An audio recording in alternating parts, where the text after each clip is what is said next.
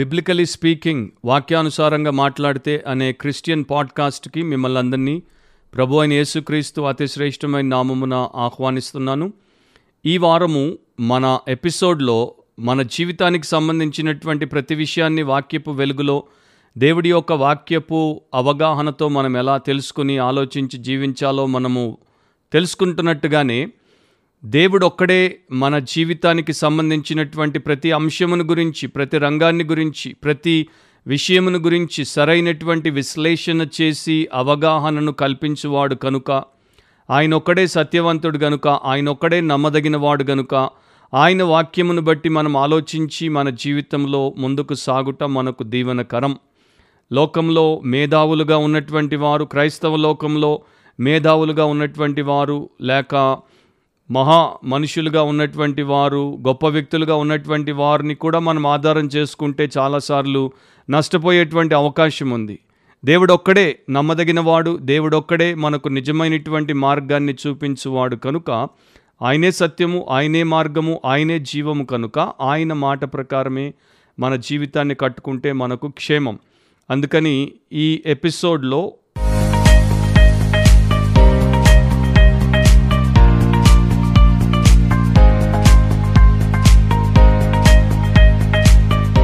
ఈరోజు ఎపిసోడ్లో ప్రతి క్రైస్తవుడు క్రైస్తవురాలు ఎదుర్కోవాల్సినటువంటి ఒక ప్రశ్న చాలా ముఖ్యమైనటువంటి ప్రశ్న. Will you die useless or will you be used for God నీవు నిష్ప్రయోజనంగా వాడబడకుండానే చనిపోతావా? లేకపోతే దేవుని కొరకు దేవుని చేత వాడబడతావా? ఆర్ స్ట్రైట్ ఫార్వర్డ్గా తెలుగులో చెప్పాలంటే వాడిపోతావా? వాడబడతావా? వాడబడ్డం అంటే దేవుని కొరకు వాడబడ్డం దేవుని యొక్క గొప్ప విషయముల కొరకు వాడబడ్డం దేవుని రాజ్య వ్యాప్తి కొరకు వాడబడ్డం దేవుని నిత్య సంకల్పం కొరకు వాడబడ్డం దేవుని పోలికలో ఉన్నటువంటి అనేకుల ఆశీర్వాదం కోసం వాడబడ్డం. ఈ వాడబడుట దేవుడి కొరకు ఉపయోగపడుట ప్రయోజనకరమైనటువంటి పాత్రగా మారుట అనేది బైబిల్ గ్రంథంలో దేవుడు మనకు నేర్పేటువంటి ఒక గొప్ప సత్యం. ఇది క్రీస్తునందున్నటువంటి ప్రతి ఒక్కరూ తప్పకుండా నేర్చుకొని నడుచుకోవాల్సినటువంటి ప్రధానమైనటువంటి సత్యం. We are all made to serve God మనమందరం కూడా దేవుణ్ణి సేవించుటకే సృష్టించబడ్డాం. ఆరాధన అంటే దేవుని యొక్క సేవ చేయుటే దేవుణ్ణి పూజించుట అండ్ దేవుని కొరకు పని చేయుట దేవుని పని చేయుట. సో ఆ క్రమంలో సామెత పదహారు నాలుగో వచనంలో దేవుడి వాక్యం చెప్పే విషయం ఏంటంటే యహోవా ప్రతి వస్తువును దాని దాని పని నిమిత్తము కలుగజేసెను. దేవుడు ప్రతి వస్తువుని దాని దాని పని కొరకు కలుగజేశాడు. అంటే ఒక వస్తువును కలుగజేయక మునిపే దాని యొక్క పనేంటో ఆయనకి తెలుసు దాని యొక్క ఉద్దేశం ఏంటో ఆయనకి తెలుసు దాని ఎగ్జిస్టెన్స్ యొక్క పర్పస్ ఏంటో ఆయనకి తెలుసు కనుక దాని కొరకు అంటే ఆయన యొక్క ఉద్దేశం కొరకు దాన్ని చేశాడు ఆ పనికి దాన్ని ఆయన నియమించాడు. అలాగే అక్కడే ఆ వచనం చివరిలో నాశన దినమునకు ఆయన భక్తిహీనులను కలుగజేసెను అని రాయించాడు. నాశన దినానికి అంటే కేవలం పనికి రాకుండా లోకంలో ఏమి కూడా దేవుడి కొరకు చేయకుండా నశించుటకు మాత్రమే భక్తిహీనులు చేయబడ్డారు. మిగతా భక్తులుగా ఎంచబడినటువంటి వారు దేవుని యందు ఉన్నటువంటి వారందరూ మాత్రం ఆయన యొక్క కార్యముల కొరకు ఉద్దేశమును బట్టి సృష్టించబడ్డారు. ఆదాము నుండి చివరి గ్రంథమైనటువంటి ప్రకటన గ్రంథంలో ఉన్నటువంటి భక్తుడైన యోహాను వరకు మనం తీసుకుంటే ఆదాము దేవుడి చేత వాడబడ్డాడు బాగున్నంత కాలం వాడబడ్డాడు తరువాత బాగు చేయబడి మరలా వాడబడ్డాడు అండ్ యోహాను ఆయన జీవితంలో యవనంలో ఉన్నప్పుడే కాదు వృద్ధాప్యంలో ఉన్నప్పుడు కూడా చివరి దాకా చివరి శ్వాస వరకు దేవుడి కొరకు విరివిగా వాడబడ్డాడు. సో దేవుడి యందు ఉన్నటువంటి భక్తి కలిగినటువంటి వారందరూ దేవుడి చేతుల్లో సాధనాలుగా ఆయన గొప్ప ఉద్దేశముల కొరకు వాడబడినటువంటి వ్యక్తులుగానే వాక్యము నిండా కనబడతారు. మీరు ఉదాహరణకి మొదటి కీర్తనే తీసుకుంటే అక్కడ కూడా రెండు చిత్రాలు దేవుడు చూపిస్తాడు. భక్తుడు భ్రష్టుడు ధన్యుడు దుష్టుడు. ధన్యుడేమో దేవుని కొరకు ఫలించేటువంటి చెట్టు వలె ఉన్నాడు. నిరంతరము ఫలములు తెస్తూనే ఉంటాడు. దుష్టుడేమో దేనికి పనికిరానటువంటి కేవలము కాల్చబడుటకు నాశనానికి మాత్రమే ఉపయోగపడేటువంటి పొట్టులాగా ఉన్నాడు. అనేక చిత్రాల్లో దేవుడు మనకు తన ఉద్దేశాన్ని వాక్యం ద్వారా బయలుపరుస్తూనే వస్తున్నాడు. నూతన నిబంధనకు వచ్చినప్పుడు యోహాను సువార్త పదిహేనో అధ్యాయంలో ప్రభు చెప్పాడు నేను నిజమైన ద్రాక్షావల్లిని మీరు తీగలు. మీరు నా యందు నిలిచి ఉండాలి నేను మీ యందు నిలిచి ఉండాలి. మీరు బహుగా ఫలించాలి నేను మిమ్మల్ని ఏర్పరచుకొని నియమించింది మీరు బహుగా ఫలించుటకు అండ్ మీరు బహుగా ఫలించినప్పుడు నా దేవుడు లేక మన దేవుడు తండ్రి మహిమపరచబడతాడు అని ఆ అధ్యాయంలో ఫలభరితమైనటువంటి జీవితం గురించి దేవుడి కొరకు పనికి వచ్చేటువంటి జీవితం గురించి ప్రభు మాట్లాడాడు. ఇక్కడ ఫ్రూట్ఫుల్నెస్ ఫలమును కలిగి ఉండుట అనే విషయాన్ని మీరు తీసుకుంటే ఎలాంటి ఫలము అంటే క్రీస్తు యేస్సు జీవితం ఎలా ఉండిందో ఆయన పరిచర్య ఎలా ఉండిందో అలాంటి ఫలాన్ని అనమాట ఫ్రూట్ఫుల్నెస్ లైక్ క్రైస్ట్ హిమ్సెల్ఫ్ ఆయన వంటి ఫలమును మన జీవితంలో కలిగి ఉండడానికి దేవుడిని ఆ రకంగా మనము గనపరచడానికి ప్రస్తుత కాలపు క్రైస్తవ్యాన్ని తీసుకుంటే అపోస్తల క్రైస్తవ్యం మనకు తక్కువగా కనబడుతుంది. ఆది సంఘంలో ఉన్నటువంటి బైబిల్ పరమైనటువంటి క్రైస్తవం తక్కువగా కనబడుతుంది. మతోద్ధారణ కాలంలో రెఫర్మేషన్ టైంలో మార్టిన్ లూథర్ లేకపోతే క్యాల్విన్ లేకపోతే తర్వాత వచ్చినటువంటి వారు చేసినటువంటి ఆ క్రైస్తవ్యం ఆ భక్తి మనకిప్పుడు తక్కువగా కనబడుతుంది. ప్యూరిటన్స్ కాలంలో ఉన్నటువంటి భక్తి తక్కువగా కనబడుతుంది. కాకపోతే ఇప్పుడు మనకు భక్తిలో చాలా మార్పులు వచ్చేసాయి. నేను ముందు చెప్పినటువంటి వారందరూ కూడా ఆత్మీయంగా ఉన్నారు వారందరూ కూడా వాక్యానుసారంగా ఉన్నారు వారందరూ కూడా దేవుడికి సమర్పించబడినటువంటి దైవ సేవకులుగా మనకు కనబడతారు. ప్రస్తుత కాలపు క్రైస్తవ్యం ఎట్లా ఉంది అంటే ఎక్కువ సెంటిమెంటల్ అంటే కేవలము వారికి తోచినట్టు వారి యొక్క ఉద్రేకానికి సంబంధితమైనటువంటిది సెన్సేషనల్ సంచలనాత్మకమైనటువంటిది దాంట్లో సారం ఉండదు. దాంట్లో సత్యం ఉండదు దాంట్లో దేవుడిని మహిమపరిచేటువంటి విశేషం ఏమీ ఉండదు. అంత మాత్రమే కాకుండా స్టూపిడ్ అంటే వాక్యము లేని ప్రతి చోట అది ఏదైనా కావచ్చు ఎవరైనా కావచ్చు వివేకము లేని ప్రతి చోట ఉన్నది అవివేకము అండ్ శూన్యమే కనుక అలాంటి క్రైస్తవ్యమే ఈ రోజుల్లో పెరిగిపోతుంది. కనుక ప్రతి క్రైస్తవుడు వేసుకోవాల్సినటువంటి ప్రశ్న ఏంటి అంటే నేను ఎక్కడ ఉన్నాను నేనెక్కడ నా జీవితాన్ని కట్టుకుంటున్నాను? ఒక ఫ్లవర్ని మనం తీసుకుంటే అది ఎవ్వరు వాడకుండా అలా ఉండి వాడిపోతుంది. లేకపోతే అనేకులకు దాని యొక్క సువాసనను ఇవ్వడం ద్వారా దాని యొక్క అందమైన రూపమును వారి కనుల ఎదుట ప్రదర్శించడం ద్వారా అండ్ వారిని సంతోషపరచడం ద్వారా వారికి అనేక రకాలుగా ఉపయోగపడడం ద్వారా జీవితాన్ని వాడబడుట ద్వారా సార్థకం చేసుకుంటుంది. దేవుడు తనయందున్నటువంటి వారిని నూతన సృష్టిగా చేశాడు కనుక వారికి ఆ రకమైనటువంటి ఆధిక్యతనిచ్చాడు. వారందరూ కూడా ఫలించాలి బహుగా ఫలించాలి ప్రభు గణపరచబడాలి ప్రభు యొక్క ప్రజలందరూ నిత్యత్వం కొరకు దీవించబడాలి. కానీ ప్రస్తుత క్రైస్తవ్యంలో అలాంటి పరిస్థితులు చాలా తక్కువ. ప్రస్తుత క్రైస్తవ్యం యొక్క కొన్ని చిత్రాలు నేను మీకు చూపిస్తాను. అంటే ప్రస్తుతం ప్రపంచవ్యాప్తంగా ప్రపంచవ్యాప్తంగా నేను మాట్లాడుతున్నాను. వరల్డ్ వైడ్ క్రిస్టియానిటీలో చర్చెస్లో మనకు కనబడేటువంటి క్రైస్తవుల్లో రకరకాలుగా మనకు కనబడతారు. వారి ఉద్దేశాలు దేవుడి ఉద్దేశాలు ఒకటి కావు. దేవుడు సంఘాన్ని ఎందుకు స్థాపించాడు అన్నది ఒకటైతే వీరు సంఘాన్ని ఎందుకొరకు వాడుకునే ప్రయత్నం చేస్తున్నారు అన్నది ఇంకొకటి. సో అది నేను బ్రీఫ్గా కొన్నింటిని మీకు పాయింట్అవుట్ చేసినప్పుడు మీ ముందు ప్రజెంట్ చేసినప్పుడు మీరు ఎక్కడున్నారు? మీరు ఎలాంటి క్రైస్తవులు? అనేది కూడా మీకు అర్థం అవ్వడానికి ఉపయోగపడుతుందని దేవుడు నన్ను ప్రేరేపించాడు. సో మొదటిది వరల్డ్ వైడ్ క్రిస్టియానిటీ అమెరికాస్ తీసుకోండి ఆఫ్రికా తీసుకోండి ఏషియా తీసుకోండి అదర్ పార్ట్స్ ఆఫ్ ద వరల్డ్ని తీసుకోండి. అక్కడ మనకు కనబడేది ఏంటంటే ఫస్ట్ ఎంటర్టైన్మెంట్ ఎంటర్టైన్మెంట్ అంటే వినోదం. ప్రతి ఆదివారం ప్రభుదినం ప్రపంచమంతటా చర్చెస్లో లక్షల మంది కోట్ల మంది కూడుకున్నప్పుడు ఒక క్రైస్తవ విశ్వాసిగా మనకెంతో సంతోషం కలుగుతుంది. ఎందుకంటే ఈ ప్రభు దినాన్న అనేకులు ప్రభు సన్నిధికి వచ్చారు ప్రభు సంఘముగా కూడుకున్నారు ప్రభు గొప్ప విషయములను వారు స్తుతించి ఆయన్ని హెచ్చించి గనపరిచి ఆయన సేవను జరిగిస్తున్నారు. ఆయన కొరకు వారు ఒక ఫలించేటువంటి సంఘముగా ఉన్నారు అని మనం అనుకుంటాం. అది నిజంగా సంతోషకరమైనటువంటి విషయమే. అది నిజంగా ప్రశంసనీయమైనటువంటి విషయమే హర్షణీయమైనటువంటి విషయమే. కానీ ఇక్కడ వాస్తవికతలోనికి వస్తే అదంతా కూడా మనకు కనబడినట్లుగా దేవుడి దృష్టి నుండి మనం చూసినప్పుడు లేదు.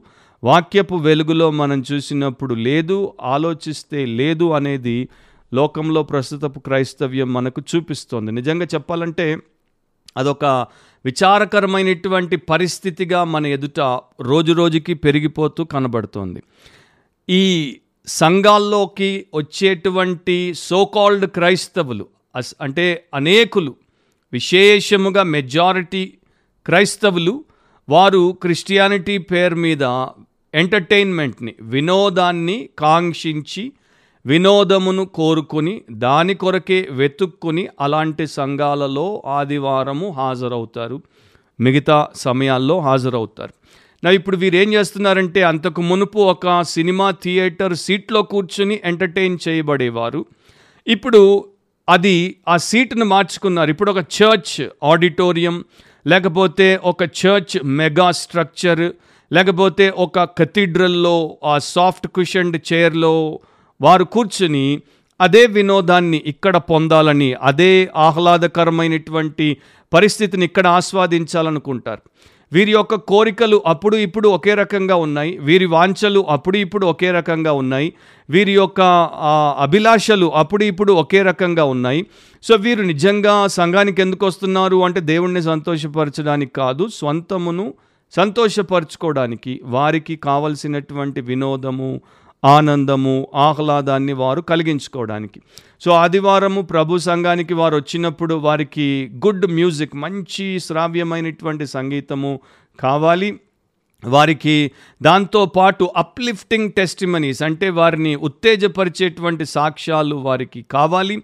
దాంతోపాటు మోటివేషనల్ స్పీచెస్ అంటే వారిని ప్రేరేపించి వారిని పురికొల్పి ప్రోత్సహించేటువంటి ఆ బోధలు వారికి కావాలి. And most of the time అవకాశం ఉంటే పట్టణాల్లో ఉండేవారైతే తప్పకుండా ఏసీ చర్చెస్ని ఎంచుకుంటారు. ఎందుకంటే అక్కడ చాలా చక్కని ఫెసిలిటీస్ వారికి ఉంటాయి. సో అక్కడ వారు నిజమైనటువంటి సర్వోన్నతుడైనటువంటి పరిశుద్ధ దేవుని గురించి ఆలోచించుట లేకపోతే ఆయనలో ఉన్నటువంటి ఆ వర్దీనెస్ అంటే ఆయన యొక్క గొప్ప అర్హతను గురించి ఆలోచించుట ధ్యానించుట ఆయన్ని ఆరాధించుటకు హృదయపార ఆయన్ని గనపరచుటకు అక్కడికి రావడం అనేది వారు చేయట్లేదు. రెండవ తిమోతి మూడు ఐదు నుండి ఏడు వరకు దేవుడి వాక్యం ఈ రకంగా చెప్తోంది. పైకి భక్తి గల వారి వలె ఉండియు దాని శక్తిని ఆశ్రయించని వారునై ఉందరు. ఇటు వారికి విముఖుడవై ఉండుము. పాప భరితులై నానా విధములైన దురాశల వలన నడిపింపబడి ఎల్లప్పుడూ నేర్చుకొనుచున్నను సత్య విషయమైన అనుభవ జ్ఞానమును ఎప్పుడునూ పొందలేని అవివేక స్త్రీలు అని అక్కడ ఉంటుంది. అవివేకులుగా వీరుంటారు. Week after week they come but they come only for entertainment వినోదము ఆహ్లాదము దాని కొరకే వస్తారు కానీ దేవుడి కొరకు రారు. అండ్ వారు ఎలాంటి బోధకులను ప్రసంగికులను ఏర్పాటు చేసుకుంటారంటే ఎంటర్టైన్మెంట్ని మాత్రమే ఇచ్చేవారిని. ఎన్లైటన్మెంట్ని ఇచ్చేవారిని కాదు. జ్ఞానోదయం కలుగజేసేటువంటి వారిని కనువిప్పు కలుగజేసేటువంటి వారిని క్రీస్తు పాదాల దగ్గరికి నడిపించేటువంటి దైవ సేవకులను ఎంచుకోరు. వారిని చెక్కలిగింతలు పెట్టి ఆహ్లాదానికి గురి చేసేటువంటి తబ్బి ఉబ్బిపోయి పొట్ట చెక్కలయ్యేటట్టు నవ్వింపజేసేటువంటి బోధకుల్ని మాత్రమే ఏర్పాటు చేసుకుంటారు. సో వీరు పాపం గురించి వినడానికి మారు మనసు గురించి వినడానికి తమ పాపం ఒప్పుకొని పశ్చాత్తాపడ్డాలి అనేటువంటి అంశమును గురించి వినడానికి దేవుని అందున్న పరిశుద్ధతను గురించి లేక లోకము నుండి పాపము నుండి వేరవ్వడం గురించి దేవుడికి సమర్పించడం గురించి వారు వినడానికి ఇష్టపడరు. అలాంటి బోధలు చేసే సంఘాలకు వీరు వెళ్ళరు. అలాంటి బోధలు చేయనటువంటి వాటికి వీరు వెళ్తారు. సో వీరు బేసికల్లీ వీరికి ఏం కావాలంటే ఫన్ అంటారు కదా హాస్యం కావాలి. And guilt free Sunday service కావాలి. వారు సండే ఆరాధనలో ఉన్నప్పుడు వారిని ఎవరు కూడా నువ్వు పాపివి నువ్వు దేవుడికి వ్యతిరేకివి నీ జీవితంలో ఇది వాక్యానికి అనుగుణంగా లేదు ఇది వాక్యానికి వ్యతిరేకంగా ఉంది నువ్వు ఇంకా శరీరానుసారివి నువ్వు ఇంకా లోక సంబంధివి లేక నీలో ఇంకా శరీరాశ నేత్రాశ జీవబుడంబం ఉన్నాయి అనేటువంటి బోధలు చేసి వారికి వారి నిజత్వాన్ని చూపించి వారిని శుద్ధి చేసి వారిని దేవుడి కొరకు సిద్ధపరిచేటువంటి బోధలు వారికి అక్కర్లేదు. సో ఈ ఈ క్రమంలో వారు ఏం చేస్తారంటే వారు వాటిని అవాయిడ్ చేసి రైట్ ఎంటర్టైనింగ్ ప్లేసెస్ని ఎంపిక చేసుకుంటారు. అక్కడ వారికి ఎవరుంటారు? ఎంటర్టైనింగ్ పాస్టర్లు ఉంటారు వినోదాన్ని మాత్రమే అందించేటువంటి పాస్టర్లు ఉంటారు వినోదాన్ని మాత్రమే అందించేటువంటి సింగర్లు ఉంటారు వినోదాన్ని మాత్రమే అందించేటువంటి మ్యూజిషియన్స్ ఉంటారు వినోదాన్ని మాత్రమే అందించేటువంటి కాయర్ డైరెక్టర్స్ ఉంటారు కొరియోగ్రాఫర్స్ ఉంటారు డ్రామా డైరెక్టర్స్ ఉంటారు ఆర్టిస్టులు ఉంటారు సో వారికి సౌండ్ అండ్ లైట్ షోలతో పాటు ఏ రకమైనటువంటి ఇబ్బంది లేకుండా జరిగిపోతుంది అండ్ ఇప్పుడు ఇది ఒక పెద్ద ఇండస్ట్రీ. హాలీవుడ్ బాలీవుడ్ లాగా ఇదొకటి. చాలీవుడ్ ఒక ఇండస్ట్రీ అనమాట క్రిస్టియానిటీ పేరు మీద ఎంటర్టైన్మెంట్ అనేది ఒక బిజినెస్. రెండు వేల సంవత్సరాల క్రితం కూడా యేసుప్రభు కాలంలో ఇలాంటి పరిస్థితి ఉండింది. ఇలాంటి ప్రజలు ఉండేవారు. ఫర్ ఎగ్జాంపుల్ యోహాన్ సువార్త రెండో అధ్యాయంలో ఆయన పస్కా పండుగ సమయమున ఎరుషలేంలో ఉండగా ఆ పండుగలో అనేకులు ఆయన చేసిన సూచక క్రియలను చూచి ఆయన నామమందు విశ్వాసం ఉంచిరి పండుగకు వచ్చారు ఎరుషులేంకి వచ్చారు దేవాలయానికి వచ్చారు ఆరాధనకు వచ్చారు కానీ అక్కడ దేవుని యొక్క సార్వభౌమత్వం కానీ దేవుడిలో ఉన్నటువంటి స్వచ్ఛమైన పవిత్రత కానీ దేవుడి యొక్క గొప్ప సంకల్పం కానీ వాడి దృష్టిని ఆకర్షించలేదు. యేసు ప్రభు చేసినటువంటి సూచక క్రియలు వారి దృష్టిని ఆకర్షించాయి. అంతకు మునుపు ఎవరు చేయనటువంటివి ఆయన ప్రదర్శించేసరికి వారు గొప్పగా ఆ వినోద కార్యక్రమాన్ని వీక్షించినట్టు వీక్షించి ఆయన ఎందు విశ్వాసం ఉంచారు ఇది ఇరవై మూడో వచనం. ఇరవై నాలుగో వచనంలో అయితే యేసు అందరినీ ఎరిగినవాడు గనుక ఆయన తన్ను వారి వశము చేసుకొనలేదు. ఎందుకని యేసుప్రభు వారికి తను తాను అప్పగించుకోలేదు? ఎందుకు? Why Jesus did not commit himself to those people ఎందుకంటే ఆయనకు తెలుసు వారు ఆయన మీద మనస్సు పెట్టుకొని రాలేదు. ఆయన చేసినటువంటి ఈ యొక్క సైన్స్ అండ్ వండర్స్ని బట్టి ఆయన దగ్గరికి వచ్చారు. ఆయన మనుష్యుని ఆంతర్యమును ఎరిగినవాడు. మనిషి యొక్క లోతుల్లో ఉన్నటువంటి అసలు విషయం ఏంటో ఆయనకు తెలుసు కనుక ఆయన వారికి తన్ను తాను అప్పగించుకోలేదు. ఆయనకి వారి విశ్వాసంలో విశ్వాసం లేదు. అక్కడే యోహాను ఇరవై ఒకటో అధ్యాయం పదిహేడో వచనంలో ప్రభు పేతురుతో చెప్తాడు ఫీడ్ మై షీప్ నా గొర్రెలను మేపుము.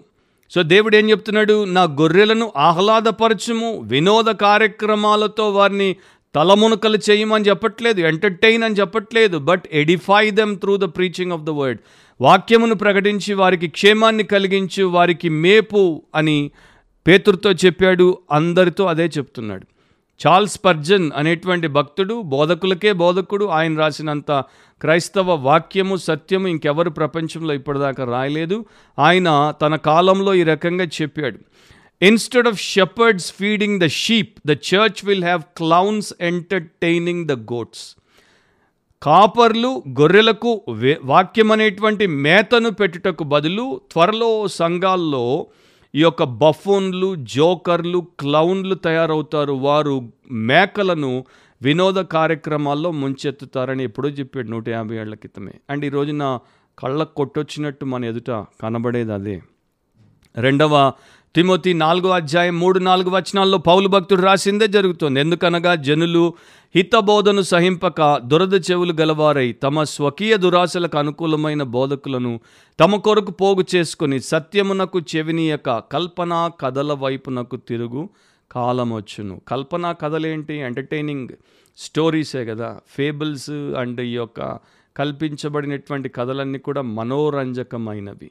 సో రంజింపజేసేవి ఉల్లాసకరమైనవి ఇలాంటివే క్రిస్టియానిటీలో చాలామంది వెతుక్కుంటున్నారు. వారు దేవుడి కొరకు వాడబడరు. ఒక జగమెరిగినటువంటి సత్యం ఏంటంటే రాబందువు వల్చర్ అనేటువంటి పక్షి మనకు తెలుసు. అది పైనుండి గాల్లో ఎగురుతున్నప్పుడు కింద అందమైనటువంటి పుష్పముల రంగురంగుల సువాసనలతో కళ్ళు చెదిరిపోయేటువంటి అందమైనటువంటి పూల తోట కనబడితే అది ఒక్కసారి కూడా అటువైపు చూడదంట. కానీ అది పోతున్నప్పుడు ఎక్కడో కింద చచ్చి కుల్లి అనేకమైన జంతువులు తిని పారేసిన మిగిలిన శవము దొరికితే వెంటనే దిగొచ్చి దాని మీద వాలి దాన్ని పీక్కు తింటుందంట. సో ఈ రోజున చర్చెస్కి వచ్చేటువంటి వారు క్రిస్టియానిటీలో ప్రపంచవ్యాప్తంగా చర్చెస్కి వచ్చేటువంటి అసంఖ్యాకమైనటువంటి సోకాల్డ్ క్రైస్తవులు ఆ సంఘంలో వారికి దేవుడి యొక్క మహిమను వారు చూడట్లేదు. ఆ సంఘంలో యేసుక్రీస్తు యొక్క కృపను వారు చూడట్లేదు. పరిశుద్ధాత్మ యొక్క పవిత్రతను వారు చూడట్లేదు. వాక్య సత్యంలో ఉన్నటువంటి ఆరోగ్యకరమైనటువంటి బోధను వారు చూడట్లేదు. కేవలం వారి యొక్క నరములను జీవింపజేసి ఉద్రేకానికి గురిచేసి కాసేపు వారిని కాలక్షేపంలో పెట్టి పంపించేటువంటి ఆ శరీర సంబంధమైన సుఖాల కొరకే సెన్షువల్ ప్లెషర్స్ కొరకే వెతుక్కుంటున్నారు. మరి వారిని ఏమంటారో మీకే ఈ పాటికి అర్థమై ఉంటుంది. రెండవది ప్రపంచవ్యాప్తంగా రెండవ కోవకు సంబంధించినటువంటి సోకాల్డ్ క్రైస్తవులు ఆదివారము హాజరైనప్పుడు ఎన్కరేజ్మెంట్ కొరకు వస్తారు. ఎన్కరేజ్మెంట్ కొరకు అంటే ప్రోత్సాహం కొరకు వస్తారు. వారికి ఎన్నో సమస్యలు ఉన్నాయి వారికి ఎన్నో సాధక బాధకాలు ఉంటాయి వారి జీవితంలో వారు రకరకాల సవాళ్ళ చేత పెకిలింపబడి లేకపోతే ఒత్తిడికి గురై నానా రకాలుగా వారి జీవితం అంతా కూడా వారు మరి భరించలేనటువంటిదిగా ఉంటుంది కనుక వారికి ప్రోత్సాహం కావాలి. And most of these problems ఈ ప్రాబ్లమ్స్లో ఎక్కువ శాతం వారు సొంతగా కొని తెచ్చుకున్నవే. వారి యొక్క అవివేకమైనటువంటి పరిస్థితులను బట్టి వారు కల్పించుకున్నవే. నా ఇప్పుడు మీరు అనొచ్చు బ్రదర్ అంటే మేము ఆదివారం ప్రభు సన్నిధికి ఎంకరేజ్మెంట్ కోసం వెళ్ళడం తప్ప అని. కానే కాదు అస్సలు కాదు బొత్తిగా కాదు. దేవుడి సన్నిధికి నేను ప్రోత్సహించబడ్డానికి పురిగొల్పబడ్డానికి వెళ్ళడం అనేది అసలు తప్పు కానే కాదు. కాకపోతే ఎందుకు ప్రోత్సహించబడాలి? ఎందుకు పురికొల్పబడాలి? ఎందుకు నేను బలపరచబడాలి అన్నది ప్రశ్న. నేను ప్రోత్సహించబడి దేవుడిని ప్రేమించుట కొరకు దేవుడి కొరకు జీవించుట కొరకు దేవుడి చిత్తమును జరిగించుట కొరకు దేవుని సేవను ముందుకు కొనసాగించుట కొరకైతే అబ్సల్యూట్లీ నూటికి నూరు శాతం మనం ప్రోత్సహించబడాలి ప్రతి ఒక్కరూ ప్రోత్సహించబడాలి. కానీ అందుకోసం కాదు కదా ఈ యొక్క అసంఖ్యాకులు ప్రోత్సహించబడాలనుకునేది. వారు సీక్ చేసే ఎంకరేజ్మెంట్ దానికోసం కాదు. వారు ఎలా ఉన్నారో అలాగే ఉండి కష్టాలు లేకుండా కన్నీరు లేకుండా వారికి ఏ రకమైనటువంటి ఇరుకు ఇబ్బంది లేకుండా నలుగుడు లేకుండా విరుగుడు లేకుండా సాఫీగా వారు అనుకున్నట్టు వారి కోరికల ప్రకారం వారు జీవించుటకు ఎంకరేజ్మెంట్ కావాలి. అంటే వారి స్వార్థంలో వారికి ప్రోత్సాహం కావాలి. వారి స్వకీయ దురాశల్లో వారికి ఎంకరేజ్మెంట్ కావాలి. వారు అనుకున్నటువంటి జీవన లక్ష్యములన్నింటినీ సాధించుటలో నీరసించి నీరు గారిపోకుండా వారికి ఎన్కరేజ్మెంట్ కావాలి. వారి మూర్ఖపు వెంపర్లాటల వెనక వారు పరిగెడుతున్నారు కదండి. దాంట్లో వారు దిగజారిపోకుండా కుంటుబడిపోకుండా వారికి వీక్ ఆఫ్టర్ వీక్ ఒక డోజ్ బూస్టర్ ఇచ్చినట్టు ఎన్కరేజింగ్గా ఉంటే వారు అవి చేసుకోవడానికి ఉపయోగపడుతుందని వారు అనుకుంటారు. కానీ సంఘాన్ని దేవుడు స్థాపించింది మన పాపాల్లో మనల్ని ఎంకరేజ్ చేయడానికి కాదు కదా. దేవుడు తన ఉద్దేశాల కొరకు తన గొప్ప కార్యముల కొరకు ఆయన సంఘాన్ని స్థాపించాడు. నాకు తెలుసు మనము ఎలాంటి మనుషులమైనా కూడా మనుషులము లోకంలో ఉన్నప్పుడు నాకు తెలుసు మనకి చాలా పెద్ద స్ట్రగుల్ అని అంటే లోకంలో ఇదొక పెద్ద పోరాటం అని అండ్ ప్రతి వారము మనలో అనేకులు అనేక రకాలైనటువంటి విషయాల్లో తలమునకలై పోరాడుతూ ఉంటామని. ఇంటి ఇంట్లో హోమ్ ఫ్రాంట్ అంటారు ఇంటికి సంబంధించినటువంటి వాటిలో మనకు ఎన్నో రకాలైనటువంటి పెనుగులాట్లు ఉంటాయి. స్కూల్ ఫ్రాంట్ అక్కడ చదువుకునేటువంటి స్థలంలో మనకెన్నో పెనుగులాటలు పోరాటాలు ఉంటాయి. ఆఫీస్ ఫ్రాంట్ మనం పనిచేసే స్థలంలో ఎన్నో పెనుగులాట్లు పోరాటాలు ఉంటాయి. బిజినెస్ చేసే వారికి అక్కడ ఎన్నో పెనుగులాటలు పోరాటాలు ఉంటాయి. మార్కెట్ ప్లేస్లో ఎన్నో ఉంటాయి. నేబర్హుడ్లో ఎన్నో ఉంటాయి. రిలేటివ్స్ మధ్యలో ఎన్నో ఉంటాయి. సో వీటన్నింటిలో మనము కృంగిపోకుండా మనకి ఎన్కరేజ్మెంట్ కావాలి అనుకోవడం తప్పు కాదు. వారం వారం మనుషులు బలహీనమైపోతున్నారు. అలాంటి వారికి సంఘానికి వచ్చినప్పుడు సంఘం ఏంటి? దేవుడి యొక్క మరి ఏర్పాట్లో ఉన్నటువంటి ఒక గొప్ప వ్యవస్థ బలమైన వ్యవస్థ మాకన్నా పైనున్న వ్యవస్థ. కనుక మేము ఆదివారం ప్రభు సన్నిధికి సంఘానికి వస్తే అక్కడ సేవకులు ఉంటారు వారి జీవితం ప్రత్యేకంగా ఉంటుంది. అభిషేకించబడిన వారు పరిశుద్ధులు వారి ప్రార్థన దేవుడు వింటాడు. సో వారు మాకు సేవ చేస్తే మాకు ప్రోత్సాహం కలుగుతుంది. మాకు ప్రార్థన చేస్తే ప్రోత్సాహం కలుగుతుంది. మమ్మల్ని పలకరిస్తే ప్రోత్సాహం కలుగుతుంది. మా వీపు తట్టి మమ్మల్ని బుజ్జగిస్తే ప్రోత్సాహం కలుగుతుంది. వారి యొక్క భుజాన్ని మేము తలబెట్టి ఏడ్చుకోవడానికి ఇస్తే ప్రోత్సాహం కలుగుతుంది. కలుగుతుంది అని చాలామంది వస్తారు. దాంట్లో ఏమీ తప్పులేదు కానీ ముందు చెప్పినట్టు వారి కోసం తిరిగిపోయి బ్రతకడానికి వస్తే దాంట్లో అంతా తప్పే.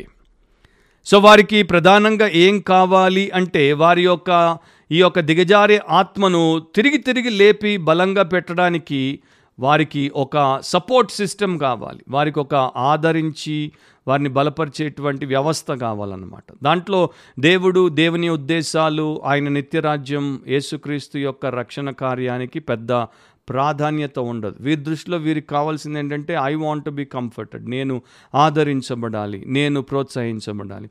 సో వారికి చర్చ్ అనేది ఒక కంఫర్ట్ సెంటర్ ఒక ఆదరణ కేంద్రం. మీరు గమనించే ఉంటారు చాలా ప్లేసెస్లో మరి కంఫర్ట్ మినిస్ట్రీస్ ఉంటాయి కంఫర్ట్ చర్చెస్ ఉంటాయి ఆదరణ సంఘాలు ఆదరణ పరిచర్యలు చాలా చోట్ల ఉంటాయి. ఆదరించడంలో తప్పు లేదు. కానీ ఎందుకు ఆదరించబడాలి? అన్నది ప్రశ్న. అక్కడి దాకా పోవట్లేదు. సగంలోనే ఆగిపోతున్నారు. అది చాలా సమస్య. సో వారమంతా కాన్ఫ్లిక్ట్ జోన్లో ఉన్నటువంటి మనుషులు ఆరు రోజులు ఏడవ రోజు ప్రభుదినం రాగానే కంఫర్ట్ జోన్లోకి వచ్చేసి మరలా స్ట్రెంగ్త్ అయి ఎన్కరేజ్ అయ్యి మరలా కాన్ఫ్లిక్ట్ జోన్లోనికి వెళ్ళాలనుకుంటారు. కానీ ఈ కాన్ఫ్లిక్ట్ అంతా ఎవరి కోసం? క్రైస్ట్ కోసం కాదు. కరప్ట్ సెల్ఫ్ కోసం లోపల చెడిపడిపోయినటువంటి స్వంతము కోసం. అక్కడుంది సమస్య. వీరిని భక్తులు ఎప్పుడూ అన్నారు లల్లబాయ్ క్రిస్టియన్స్ అన్నారు. లల్లబాయ్ క్రిస్టియన్స్ అంటే జోలాలి క్రైస్తవులు బుజ్జబ్బాయి క్రైస్తవుడు బుజ్జమ్మాయి క్రైస్తవురాలు. సో వీరు బుజ్జి బుజ్జి క్రైస్తవులు అనమాట ఇలాంటి క్రైస్తవులతో మరి రేపు దేవుడు తన కార్యములను ఎలా నెరవేర్చుకోగలడు? ఇలాంటి వారికి రోజున లలబాయ్ పాస్టర్లు లలబాయ్ సింగర్లు కూడా వచ్చేసారు జోలాలి సేవకులు జోలాలి పాటగాళ్ళు కూడా వచ్చేసారు ఒక భాగం నేను చదువుతాను. యోహాన్ సువార్త ఆరో అధ్యాయం ఇరవై నాలుగు నుండి ఇరవై ఏడు వరకు. కాబట్టి యేసును ఆయన శిష్యులను అక్కడ లేకపోవుట జనసమూహము చూచినప్పుడు వారు ఆ చిన్న దోణెలెక్కి యేసును వెతుకుచు కపెర్నహోమునకు వచ్చిరి. సముద్రపు టద్దరిని ఆయనను కనుగొని బోధకుడా నీవెప్పుడిక్కడికి వచ్చితివని అడుగగా. యేసుప్రభు కోసం వారు వచ్చారు. ఎక్కడెక్కడ నుండో వచ్చారు. ఆయన అక్కడ కనపడకపోతే ఆయన ఎక్కడున్నాడో వెతుక్కుంటూ వచ్చారు. చివరికి కపెర్నహోంలో కనబడ్డాడు. ఆయన అడిగినప్పుడు ఆయన అంటాడు యేసు మీరు సూచనలను చూచుట వలన కాదు కానీ రొట్టెలు భుజించి తృప్తి పొందుట వలననే నన్ను వెతుకుచున్నారని మీతో నిశ్చయముగా చెప్పుచున్నాను. రెండో అధ్యాయంలో మనం చూసాం కదా సూచక క్రియలను బట్టి ఆయన దగ్గరికి వచ్చిన వాళ్ళు ఉన్నారు ఆకర్షించబడిన వాళ్ళు ఇప్పుడేమో వాటిని బట్టి కాదు ఆయన పంచినటువంటి రొట్టెలు చేపలు వాటిని బట్టి ఆయన దగ్గరికి ఆకర్షించబడ్డారు. సో ఆకలేసినప్పుడల్లా ఆయన ఎక్కడున్నాడో వెతుక్కుంటే సరిపోతుంది కదా. కష్టము అండ్ వంట వార్పు ఏది అవసరం ఉండదు. సో ఏసు ఎక్కడుంటే అక్కడికి వచ్చేస్తే ఆయన దగ్గర మనకి కావాల్సినటువంటి ఆదరణ ఆహారం అన్ని లభించేస్తాయి అనుకునేటువంటి వారు అప్పుడు ఉన్నారు. ప్రభు వారితో చెప్తున్నాడు క్షయమైన ఆహారం కొరకు కష్టపడకుడి కానీ నిత్య జీవము కలుగు చేయు అక్షయమైన ఆహారము కొరకే కష్టపడుటి మనుష్య కుమారుడు దానిని మీకు ఇచ్చును ఇందుకై తండ్రి అయిన దేవుడు ఆయనకు ముద్ర వేసి ఉన్నాడని చెప్పాను. అదే అధ్యాయం మీరు చివరిదాకా చదువుకోండి తర్వాత ప్రభు కఠినముగా మాట్లాడాడు కనుక చాలామందికి ఇష్టం ఉండదు అరవై ఆరో వచనంలో అయితే అప్పటి నుండి ఆయన శిష్యులలో అనేకులు వెనుక తీసి మరి ఎన్నడూ ఆయనను వెంబడింపలేదు. ఎందుకంటే ఆయన వీరిని పారాసైట్లుగా ఎంకరేజ్ చేయడానికి ఇష్టపడలేదు. వారందరూ ఆయన దగ్గరికి ఆహారం కోసం వచ్చారు అనేకులు ఆదరణ కోసం వచ్చారు ఇంకొంతమంది ఆరోగ్యం కోసం వచ్చారు రకరకాల కారణాలతో వస్తున్నారు. ఆయన అక్కడ ఉన్నది ఎందుకు? దేవుడి ఉద్దేశాన్ని నెరవేర్చడానికి. కనుక దేవుడి మార్గాన్ని చూపించి కఠినమైనటువంటి దైవిక విషయాలు బోధించేసరికి మేము అనుకున్నవి ఈయన మాకు ఇవ్వకుండా ఈయన ఇంకేదో చెప్తున్నాడు ఇంకేదో చేయబోతున్నాడు అని చెప్పేసి ఆయన వదిలేశారు. సో రియల్గా ఎక్కడైతే దేవుడి యొక్క సత్యాన్ని బోధిస్తారో దేవుడి సంగతులను వారికి తెలియజేసి సిద్ధపరిచే ప్రయత్నం చేస్తారో ఆ సంఘానికి ఇలాంటి క్రైస్తవులు రారు. వచ్చినా వెళ్ళిపోతారు. అప్పుడు వెళ్ళిపోయారు ఇప్పుడు వెళ్ళిపోతున్నారు. సో క్రైస్ట్ ఏం చేశాడు? నేను మీకు ఇచ్చే అక్షయమైనటువంటి ఆహారం కోసం పాటుపడండి. అండ్ ముఖ్యంగా దేవుడి కొరకు బ్రతికేందుకు మీరు జీవితాన్ని మీ యొక్క జీవితంలో సరిచేసుకునే విషయంలో జాగ్రత్త పడండి అనగానే ఆయన దగ్గర నుండి పోయారు. ఇక్కడ నా స్నేహితుడా ప్రియ సహోదరి ఒకటి గుర్తుపెట్టుకో నేను చెప్పట్లేదు దేవుడు ఆదరించడు అని. బైబిలే చెప్తోంది దేవుడు ఆదరణకర్త. Our God is the great comforter మన దేవుడు తల్లి తండ్రి కన్నా గొప్పగా ఆదరించువాడు. భార్య బిడ్డల కన్నా భర్త బిడ్డల కన్నా గొప్పగా ఆదరించువాడు మరో మనిషి ఆదరించాలంతగా గొప్పగా ఆదరిస్తాడు. అసలు మనకు పరిశుద్ధాత్మనిచ్చాడు. మనలో మనతో నిరంతరం ఉంటాడు. ఆదరణకర్త ఆయన. కానీ ఎందుకు ఆదరించబడాలి? ఆదరించబడిన తర్వాత ఏం చేయాలి? ప్రోత్సహించబడిన తర్వాత ఏం చేయాలి? అన్నది మనం విస్మరించి కేవలం ఇక్కడి వరకే ఆగేస్తే మనం దేవుడి చిత్తంలో లేము మనం దేవుడి చేతుల్లో లేము.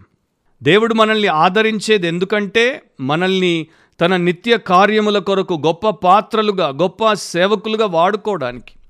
ఇక మూడవ విషయంకొస్తే ఎన్హాన్స్మెంట్ అంటాను. ఎన్హాన్స్మెంట్. మెరుగుదల పెంపుదల. నన్ను నేను మెరుగుపరుచుకోవడం నా జీవితాన్ని ఇంకా శ్రేష్టముగా చేసుకోవడం. సో ప్రపంచవ్యాప్తంగా లక్షల మంది ప్రతి ఆదివారం ప్రభు దినమందు యేసుక్రీస్తు ప్రభు దగ్గరికి వచ్చినట్టు క్రైస్తవ సంఘంలో మనకు కనబడతారు.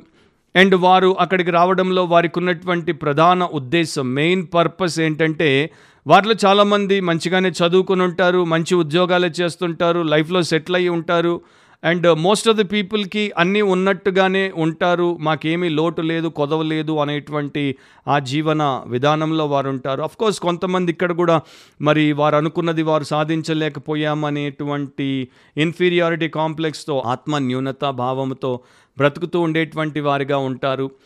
ఏ రకమైనటువంటి వారైనా సరే ఆ ప్రభు దగ్గరికి సంఘానికి ఎందుకు వస్తారంటే ఒకే ఒక విషయం మాకున్న జీవితంలో ప్రస్తుతం మాకు తృప్తి లేదు. మేము ఇంకా దీంట్లో పైకి రావాలి మేము ఇంకా మెరుగుపడాలి మేము ఇంకా బెటర్ అవ్వాలి.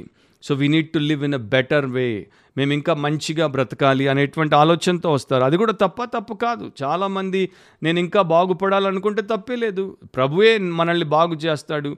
ఆయన మాత్రమే మనకు ఆ యొక్క ధన్యతను ఇవ్వగలడు కాకపోతే ఇదంతా కూడా మన వైపు నుండి ఆలోచించి ఆయన వైపు నుండి బొత్తిగా ఆలోచించకుండా పోతే మాత్రం చాలా పెద్ద నష్టానికి మనల్ని మనం అప్పగించుకుంటాం. కనుక మీరు వాక్యానుసారంగా ఆలోచించి దీంట్లో ఉన్నటువంటి వివేకాన్ని గ్రహిస్తే మీ జీవితంలో చాలా చాలా బెటర్ అవుతారు. లేకపోతే ఇక గటర్ పాలే అయిపోతాం అందరం. అంటే ఆ యొక్క గుంట పాలే అయిపోవాల్సి వస్తుంది. సో వీరికి ఏం కావాలి? చర్చ్లో బెటర్ ఫ్యామిలీ రిలేషన్షిప్స్. అంటే మా కుటుంబ సంబంధాలన్నీ కూడా ఇంకా శ్రేష్టముగా ఉండాలి. దానికోసం మేము సంఘానికి వస్తాం. Better financial management. నా ఆర్థిక విషయములన్నింటినీ నేను ఇంకా శ్రేష్టముగా నేను వ్యవహరించేటట్టు వాక్యంలో నేర్పించబడుతున్నటువంటి ఫినాన్షియల్ ప్రిన్సిపల్స్ ఆర్థిక సూత్రములను నేర్పిస్తే నేర్చుకుంటాను. Better social contact. నాకు సమాజంతో సామాజికంగా ఉన్నటువంటి సంబంధాల్లో నేను ఇంకా శ్రేష్టముగా రాణించాలి. నాకు ఎక్కువ కనెక్షన్స్ ఉండాలి. హై ప్లేసెస్లో కనెక్షన్స్ ఉండాలి. నేను లైఫ్లో బాగుపడడానికి పైకి రావడానికి ఉపయోగపడేటట్టు నాకు చర్చ్ ట్రైనింగ్ ఇస్తే బాగుంటుంది. Better personal life style management వ్యక్తిగత జీవితమును సరిగ్గా నియంత్రించుకునే విషయంలో నాకు ఇంకా నాకు తెలియని విషయాలు నేర్పించాలి. నాకు డిసిప్లిన్ లేదు. చర్చ్కి వస్తే డిసిప్లిన్ నేర్పిస్తారు. నేను ఉదయం టైంకి లేవను చర్చ్కి వస్తే టైంకి లేవడం నేర్పిస్తారు. నేను ఎప్పుడు పడితే అప్పుడు తింటాను ఏది పడితే అది తింటాను. నేను ఒక పెద్ద తిండిపోతును. చర్చ్కి వస్తుంటే దాంట్లో నేను బాగుపడవచ్చు నేను దుబారా ఖర్చు అంటే స్పెండ్ థ్రిఫ్ట్ని ఎలా పడితే అలా వచ్చిన దానికన్నా ఎక్కువ ఖర్చు పెట్టి తిప్పలు పడుతుంటాను అప్పులు చేస్తుంటాను. కనుక చర్చ్కి వస్తే అక్కడ నాకు సహాయం లభిస్తుంది. నాకు నెమ్మది లేదు ఆఫీస్లో ప్రెషర్స్ ఎక్కువ బిజినెస్లో ప్రెషర్స్ ఎక్కువ చర్చ్కి వస్తే నాకు పీస్ ఆఫ్ మైండ్ వస్తుంది. ఆర్ నా యొక్క బిహేవియర్లో కొన్ని నాకు నచ్చని లక్షణాలు ఉన్నాయి. బిహేవియర్ని నేను బెటర్ చేసుకోవచ్చు మాడిఫై చేసుకోవచ్చు ప్రవర్తనలో అలవాట్లను మార్చుకుని మార్పు తెచ్చుకోవచ్చు. ఈ కారణాల చేత చాలామంది వస్తారు. అండ్ ఇప్పుడు ఇలాంటి చర్చెస్ ఎక్కువైపోతున్నాయి. సెల్ఫ్ హెల్ప్ చర్చెస్ అంటారు వీటిని. అంటే ఎవరికి వారు సహాయపడేటట్టు సంఘము ఒక తర్ఫీదు కేంద్రంగా ఉంటుంది. నా ఇది ఇంతవరకు బాగానే ఉంది కదా. నన్ను నేను ఇంకా పెంపొందించుకోవాలి నన్ను నేను మెరుగుపరుచుకోవాలి నన్ను నేను పైకి తెచ్చుకోవాలి నన్ను నేను బెటర్ చేసుకోవాలి. Very good. మరి దీంట్లో దేవుణ్ణి ప్రేమించడం ఎక్కడుంది? నేను దేవుణ్ణి ప్రేమించాలి అనేది ఇక్కడ మనకు కనబడట్లేదు. మిస్ అయిపోయింది. నేను దేవుడి కొరకు జీవించాలి అది మిస్ అయిపోయింది. నేను దేవుడి కొరకు నా జీవితాన్ని పనంగా పెట్టేయాలి అది అసలే కనపడట్లేదు ప్రభు చెప్పిందేంటి? నన్ను ఎవడైనా వెంబడింప కోరిన ఎడల తను తాను ఉపేక్షించుకోవాలి తన సిలువను ఎత్తుకోవాలి నా వెంబడి రావాలి అన్నాడు. సో ఇప్పుడు ఇవన్నీ కూడా ఇక్కడ మిస్ అయిపోతాయి. చాలా తెలివిగా చర్చెస్లో క్రిస్టియానిటీలో వచ్చినటువంటి మార్పు ఏంటంటే దేవుడి దగ్గరికి వచ్చినట్టే దేవాలయానికి వచ్చినట్టే వాక్యం దగ్గరికి వచ్చినట్టే అంతా దాంట్లో ఉన్నట్టే ఉంటుంది కానీ అసలు దేవుడితో సంబంధం లేకుండా దేవుడి సంకల్పంలోనికి ప్రవేశమే లేకుండా దేవుడి సేవతో మనకు పాలే లేకుండా మనము పోతున్నాం. అది మనకున్నటువంటి పెద్ద ప్రమాదం. మత్తయి సువార్త ఎనిమిదో అధ్యాయం పంతొమ్మిదో వచనంలో ఒక శాస్త్రి ఒక స్క్రైబ్ ప్రభు అయిన యేసు దగ్గరికి వస్తాడు బోధకుడా నీవు ఎక్కడికి వెళ్ళినను? నీ నీ వెంట వచ్చేదనని ఆయనతో చెప్పాడు. నువ్వు ఎక్కడికి వెళ్ళినా నీతో వస్తానంటాడు. ఎందుకు? ఒక శాస్త్రి అంటే ఒక స్క్రైబ్ అతడు ఒక టీచర్ అతడే బోధకుడు అతనికి సమాజంలో స్టేటస్ ఉంది పరపతి ఉంది అండ్ అతడు పరిశైల గుంపుకి సంబంధించినటువంటి వాడు. వీరందరూ యేసుకు వ్యతిరేకులు విరోధులు. కానీ ఇతడు యేసు దగ్గరికి ఎందుకు వచ్చాడంటే కొండ మీద ప్రసంగం విన్నాడు. కొండ మీద ప్రసంగం యొక్క ప్రభావాన్ని చూశాడు. అందరూ అధికారికంగా ప్రభు బోధించాడు. ఇంతవరకు ఇలాంటి బోధ ఎవడు చేస్తుండగా మేము వినలేదు అనగానే ఆయనకు అర్థమైపోయింది అంటే మమ్మల్ని అందరినీ వీళ్ళు లెక్కలోకి తీసుకోవట్లేదు. యేసులో ఉన్న విశిష్టతను బట్టి ఆయన్ని పైన పెట్టేశారు. సో యేసు లాంటి వ్యక్తితో నాకు సంబంధం ఉంటే యేసుతో నేను సహవాసంలో ఉంటే నా లైఫ్ని నేను బెటర్ చేసుకోవచ్చు కదా. నేను కూడా పైకి రావచ్చు కదా. నాకు కూడా రేపు ఒక ప్లాట్ఫామ్ ఉంటుంది కదా. నన్ను కూడా మనుషులు నేను కూడా ఏసులాగా బోధించడం ఏసుతో ఉంటూ నేర్చుకుంటే నన్ను కూడా పెడస్టల్ మీద పెడతారు కదా. నన్ను కూడా పాపులర్ చేస్తారు కదా. ఇంకా చాలా రకాలుగా అతడు ఆలోచించాడు. అతడు యేసును రక్షకుడిగా చూడలేదు. అతడు యేసును దేవుని కుమారుడిగా చూడలేదు. అతడు యేసును ఒక గ్రేట్ టీచర్గా చూశాడు. అందుకనే బోధకుడు అంటున్నాడు. టీచర్ అంటున్నాడు. మాస్టర్ అనట్లేదు ప్రభు అనట్లేదు. సో అతని జీవితంలో యేసు అతనికి ప్రభువుగా వద్దు ఒక టీచర్గా కావాలి ఒక లైఫ్ ఎన్హాన్సర్గా కావాలి జీవితాన్ని మెరుగుపరిచేటువంటి వానిగా కావాలి.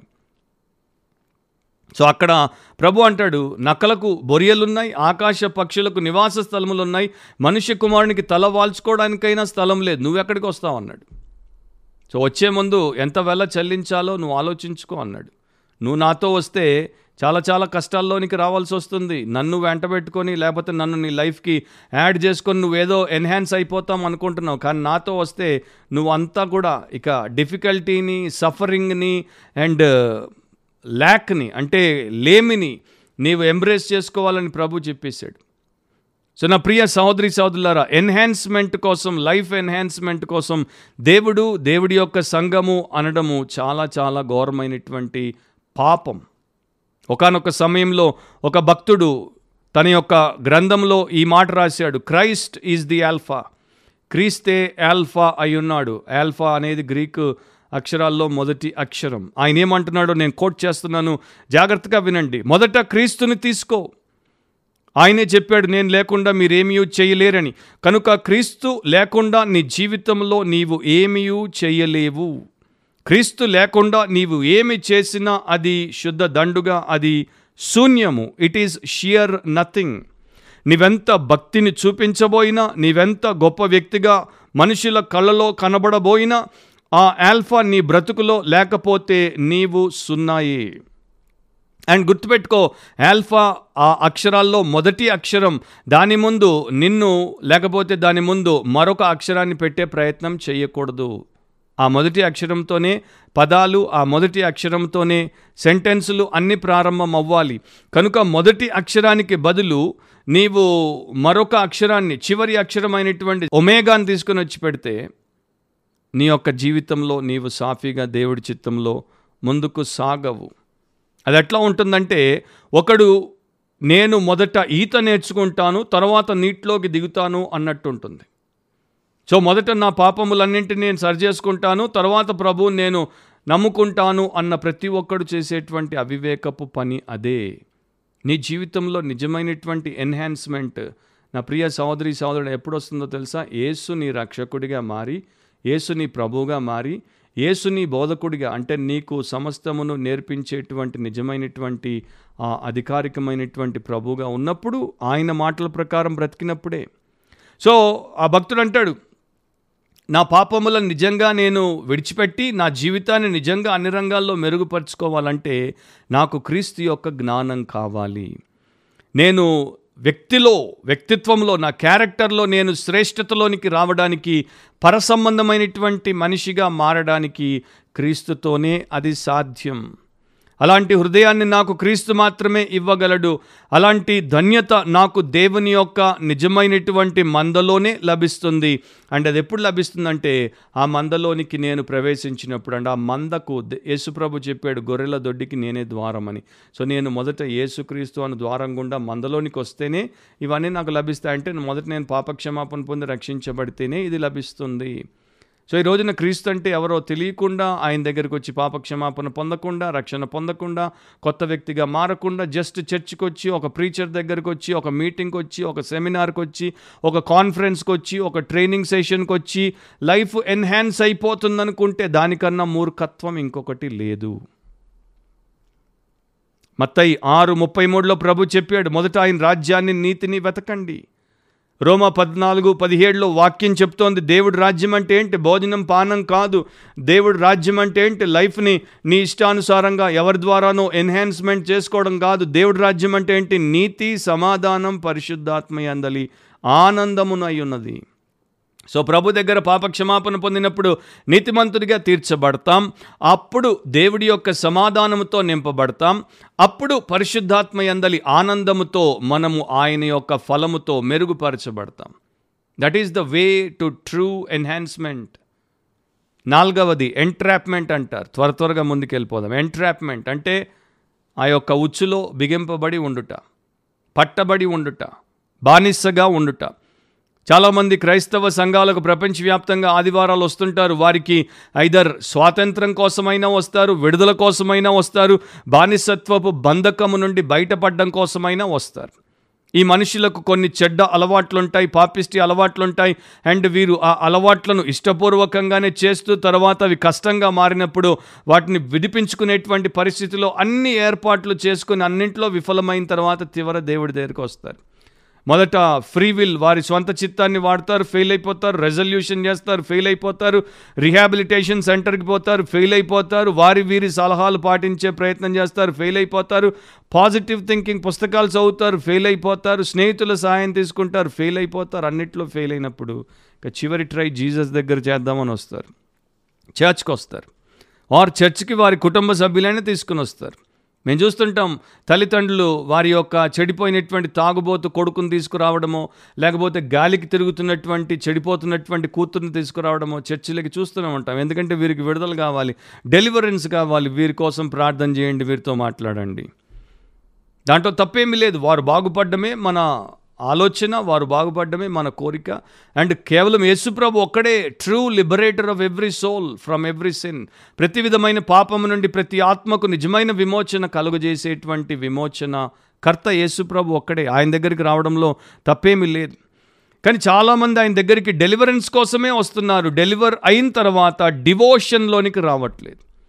విడుదల పొందిన తర్వాత మరలా లోకంలోకి వెళ్ళిపోతున్నారు. ఇప్పటిదాకా నేను డ్రగ్స్కి అలవాటు పడ్డాను. నాలుగేళ్ళు నా లైఫ్ వేస్ట్ అయిపోయింది. ఇప్పుడు వేసి నన్ను విడుదల చేశాడు. నాలుగేళ్ళు నేను తిరిగి మరి నా లైఫ్లో కోల్పోయిన వాటిని నేను ఎట్లాగో అట్లా రీప్లేస్ చేసుకోవాలి. సో ఉద్యోగంలో పడిపోతాడు వ్యాపారంలో పడిపోతాడు మరో వ్యాపకంలో పడిపోతాడు. ఇక కొన్ని రోజుల తర్వాత మొదట కొన్ని వారాలు చర్చ్కి వస్తాడు. కొన్ని వారాలు చర్చ్కి వస్తుంది. ఇప్పుడు విడుదలైపోయారు ఇప్పుడు స్వేచ్ఛ కదా. ఇప్పుడు హాయి కదా. ఇక మళ్ళీ చర్చ్ దేవుడు అన్నీ వదిలేస్తారు. అది దేవుడి యొక్క ఉద్దేశాలను నెరవేర్చేది కాదు. అది నిన్ను ఉద్ధరించే విషయం కాదు. సో ఇక్కడ ఏం చేయాలంటే deliverance should leaders into devotion true devotion to God ఆ విమోచన మనల్ని నిజమైనటువంటి దేవుడి పట్ల భయము భక్తిలోనికి తీసుకొని రావాలి. అండ్ ఈ రోజున ప్రపంచవ్యాప్తంగా చాలా డెలివరెన్స్ మినిస్ట్రీలు వచ్చాయి. డెలివరెన్స్ మినిస్టర్లు ఉన్నారు. యూట్యూబ్ నిండా ఫేస్బుక్ నిండా వారి యొక్క ప్రాపగేషన్ అంటే వారి గురించి వారు చెప్పుకోవడంలో ప్రమోట్ చేసుకోవడంలో ఏ మాత్రము ఇంగ్లీష్లో అంటారు they have left no stone unturned అంటే వారు ఏ రాయిని కూడా వాడకుండా వదలలేదు అని. యేసుప్రభు ఒక చోట ఈ రకంగా చెప్పాడు లూకా పదిహేడు పదిహేడు పద్దెనిమిదిలో అందుకు యేసు పది మంది శుద్ధులైరి కారా? ఆ తొమ్మండుగురు ఎక్కడ? పది మంది కుష్ఠోళ్ళు వస్తే పది మందిని ప్రభు స్వస్థపరిచాడు. కానీ ఒక్క సమరయుడు తిరిగి పరుగు పరుగున ఆయన దగ్గరకు వచ్చి పాదాల దగ్గర పడి ఆయన్ని పూజించి గొప్పగా ఆయనను ప్రశంసిస్తూ దేవుడిని మహిమపరిచాడు. ప్రభు అడుగుతాడు తొమ్మిది మంది అక్కడికి పోయారనేసి. So out of ten every nine who are delivered are not coming back పది మందిలో విడుదల పొందినటువంటి తొమ్మిది మంది తిరిగి రావట్లా. ఎక్కడికి పోతున్నారు? మళ్ళా లోకంలోనికి పోతున్నారు. అండ్ ప్రభు ఎంత స్పష్టంగా అన్నాడు చూడండి ఈ అన్యుడు తప్ప దేవుని మహిమపరచుటకు తిరిగి వచ్చిన వాడెవడును అగపడలేదా? అంటే నువ్వు డెలివర్ ఎందుకు అయ్యావు ఆయన మాటలను బట్టి నిన్ను ఆయన ఎందుకు డెలివర్ చేశాడు? దేవుణ్ణి మయంపరచడానికి నువ్వు మళ్ళా పోయి నీ సొంత సుఖాల్లో మునిగిపోవడానికి మునిగిపోవడానికి కాదు. కనుక దేవుడి వాక్యంలో దేవుడి యొక్క చిత్తమేంటి దేవుని ఆలోచన ఏంటి అనేది స్పష్టంగా అర్థమైపోతుంది. ఫర్ ఎగ్జాంపుల్ దీనికి విడ్డూరమైనటువంటి ఇంకొక గొప్ప ఉదాహరణ నేను మీకు జ్ఞాపకం చేస్తాను. మార్క్స్ వార్త ఐదో అధ్యాయంలో సేన అనే దయ్యం పట్టిన వాడు సమాధుల మధ్యలో నివాసం చేస్తూ వాడిని వాడు చంపుకునే ప్రయత్నంలో ఉన్నప్పుడు ప్రభు అక్కడికి వస్తాడు. వాడిని విడుదల చేస్తాడు. వాడు విడుదలైపోగానే ఎక్కడికో పోడు. వాడు ప్రభు పాదాల దగ్గర ఉంటాడు. స్వస్థ బుద్ధి కలిగి వస్త్రాలు వేసుకొని సమాధానంతో యేసు పాదాల దగ్గర కూర్చొని ఇక నేను నీతోనే ఉంటాను నీవెక్కడికి వెళ్తే అక్కడికి వస్తానంటాడు. స్వచ్ఛంగా నిజమైనటువంటి భక్తిని ఆ వ్యక్తి చూపించాడు. కానీ ప్రభు అంటాడు నువ్వు నాతో రావడం కాదు. నీ జీవితం నీ సాక్ష్యం నా సేవ కోసం వాడబడాలి.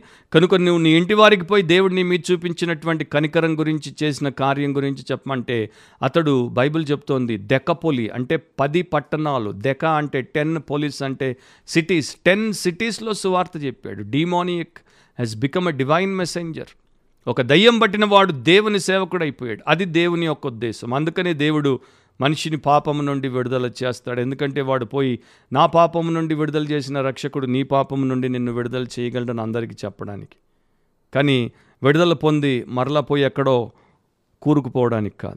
ఐదవ దాంట్లోనికి వస్తే ఎన్లార్జ్మెంట్ అంటారు దీన్ని. ఎన్లార్జ్మెంట్ అంటే విశాలపరచబడ్డానికి. మనుషులు చాలా రకాలైనటువంటి ఉద్దేశాలతో కారణాల కొరకు సంఘానికి వస్తారని ఈ పాటికి మనకు అర్థమైపోయింది. సో ఇప్పుడు ఇలాంటి వారు వీరు స్పెషల్ కేటగిరీ పీపుల్ వీరిలో మనకు పెద్ద లోపమేమి పైకి కనపడదు. ఎందుకంటే వీరు ఆత్మీయులు. వీరు నిజంగానే రక్షించబడ్డారు అండ్ వీరు నిజంగానే ఆత్మీయంగా ఉండేటువంటి ఆలోచనతో ఉంటారు. కానీ ఒక చోట వీరికి ఒక సమస్య ఉంది ఒక లోపం ఉంది. అదేంటో మీకు నేను చూపిస్తాను. అండ్ వీరు చాలా కమిటెడ్గా ఉంటారు. ఆత్మీయంగా ఉంటారు కమిటెడ్గా ఉంటారు స్పిరిచువల్ అండ్ కమిటెడ్ ప్రభు పట్ల సంఘం పట్ల.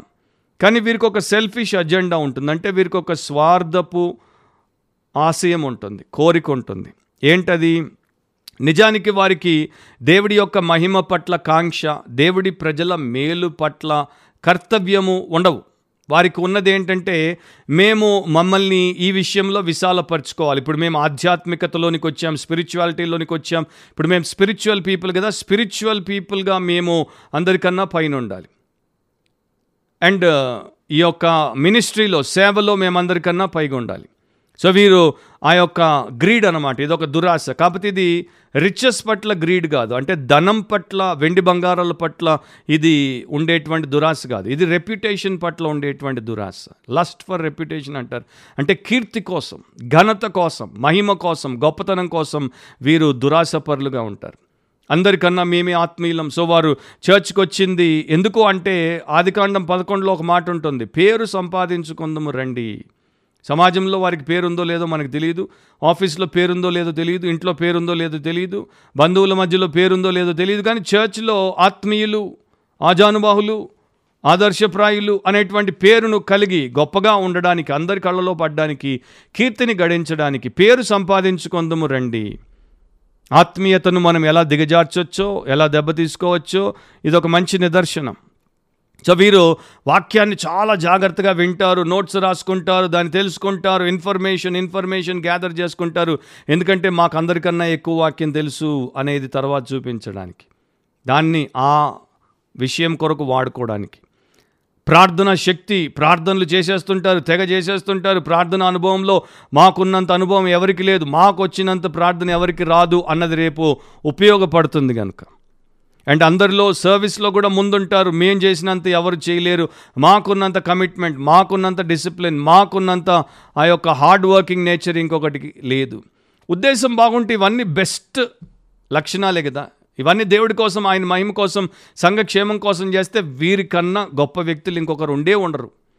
కానీ దేవుడి కోసం కాదు. సెల్ఫ్ గ్లోరీ కోసం. ఫిలిపి రెండులో మీరు చదివితే వృధా అతిశయం కోసం. సెల్ఫిష్ అంబిషన్ కోసం. వెయిన్ గ్లోరీ అంటాడు. అంటే ఖాళీ కీర్తి కోసం.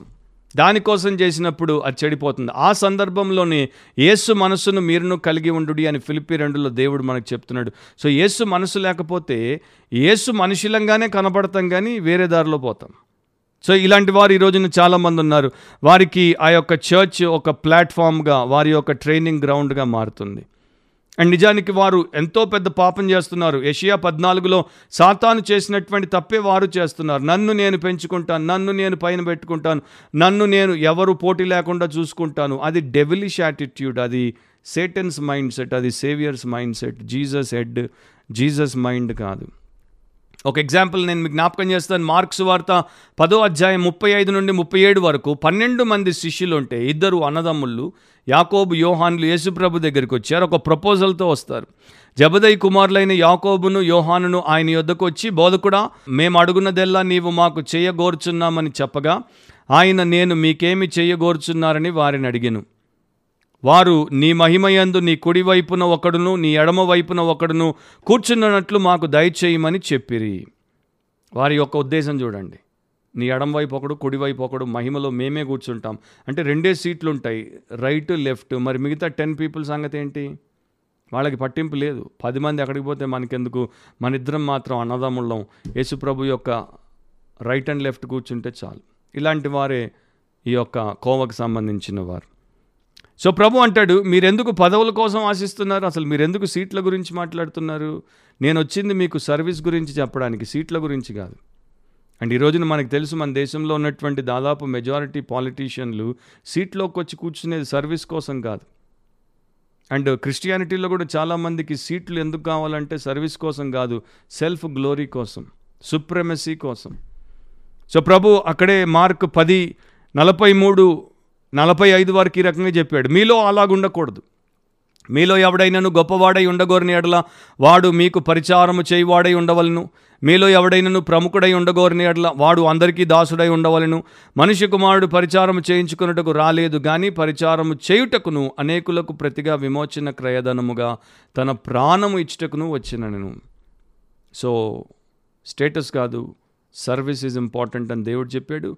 సో చర్చ్కి మనం వచ్చేది true service humble service God glorifying and church edifying service కోసం.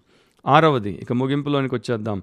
ఎంబరాస్మెంట్ ఎంబరాస్మెంట్ అంటే అవమానమును కల్పిస్తారు. అవమానమును లేక అవమానకరమైన పరిస్థితులను తెస్తారు. కొందరు చర్చ్కి వచ్చేదే దానికోసం వారి యొక్క జీవితంలో అవమానకరమైనటువంటి పరిస్థితుల్లో నుండి వారు బయటపడడానికని వస్తారు.